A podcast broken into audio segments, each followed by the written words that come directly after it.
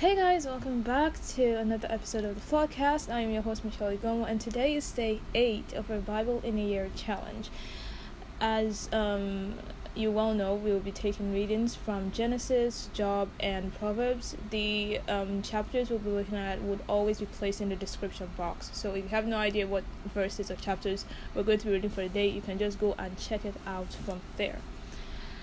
So today we are seeing another covenant. This one kind of weighs more because there is a physical change. You can actually see and hear the change. And this is where God changes the names of Abraham and his wife from Abram to Abraham and Sarai to Sarah to visually and physically represent the fact that they have new destinies. They have new purpose, they have a purpose, they have a promise that is going to be accomplished. And this is kind of significant for me to point out because so many times God changes things in our lives that we physically cannot see and just because they're they're they're very they're unbearable to understand. We can't understand them. They don't seem feasible or practical. We just choose to remain in the doubts because most of the time we are moved by what we see. We, we always see things. We always want to believe things that we see physically, and then things that we can't see. They don't. They don't. They don't seem to ease into our minds that easily. It's very hard to grasp onto things and to hope to things that we cannot see. But today, God wants to effect that change in your life. And just like he did with Abraham and his wife Sarah, he physically changed their names and also instituted the covenant through circumcision. That is like a physical representation that now they belong to him. I think that that is very significant for me for us today because most of the times we've been tagged by different names by different people and even by ourselves. We've called ourselves lazy, we've called ourselves hopeless, we've called ourselves stupid, we've called ourselves useless, meaningless. We've tagged ourselves with names that do not represent who we are in God. And today, God is using this as a way to reach out to somebody and tell you that your name is not abandoned. Your name is not hopeless. Your name is not despair. Your name is not worry. Your name is not anxiety. Your name is chosen. Your name is precious. Your name is unique. Your name is special. Your name is your new identity hidden in Jesus Christ. And so just let go of whatever um, pain and troubles you're passing through that seems to outweigh God's promises. Because God has changed your name when He died for you on the cross. He changed your name from, from being accused, from being found guilty, to being found worthy, to being found innocent. Another thing I'd like to point out to, in today's um, story is the fact that, like I said yesterday, it's how I, I didn't even think that we're going to be going into this part today, but it's very connected. Yesterday, I was talking about how we should leave and hand over everything to God and trust Him and just rest and be still and know that He is in control and know that He's God. Today, we see Sarah in a very desperate position where she doesn't trust where she grasps the control back from God and takes the situation and tries to handle it herself. And we see how that backfires at her. So she gives her slave to her husband to bear a child because obviously she feels like she can't ever have a child. She's already old, she's 90 or 90 something. So, you know what? Just sleep with my slave, let her have a child. I'll take the child as my own, and then we can move on from there. But then it backfires at her, and she ends up treating her slave so bad that the slave runs away. When we try to handle situations ourselves and try to take control, we make we make those situations worse. We make them very unbearable because we have no idea what we're doing. We don't have that power. You don't have the power to take control of your life because your life kind of outweighs you. I think I said this in one episode, I can't remember which, but I did say that your life is way bigger than you. your purpose is way bigger than you.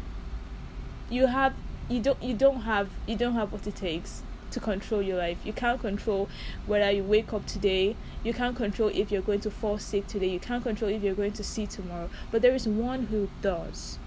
And when we hand over and when we accept that He's in control and give Him that power and give Him that authority, now we are placing our hands in the one of in, in the hands we are placing our lives, sorry, in the hands of somebody that is capable to actually control it.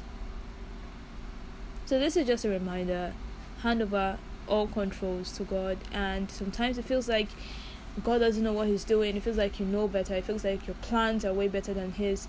But just trust him on this one because every time you try to take back that control and try to handle the situation, it, it, it doesn't end. It doesn't end well it doesn't end well.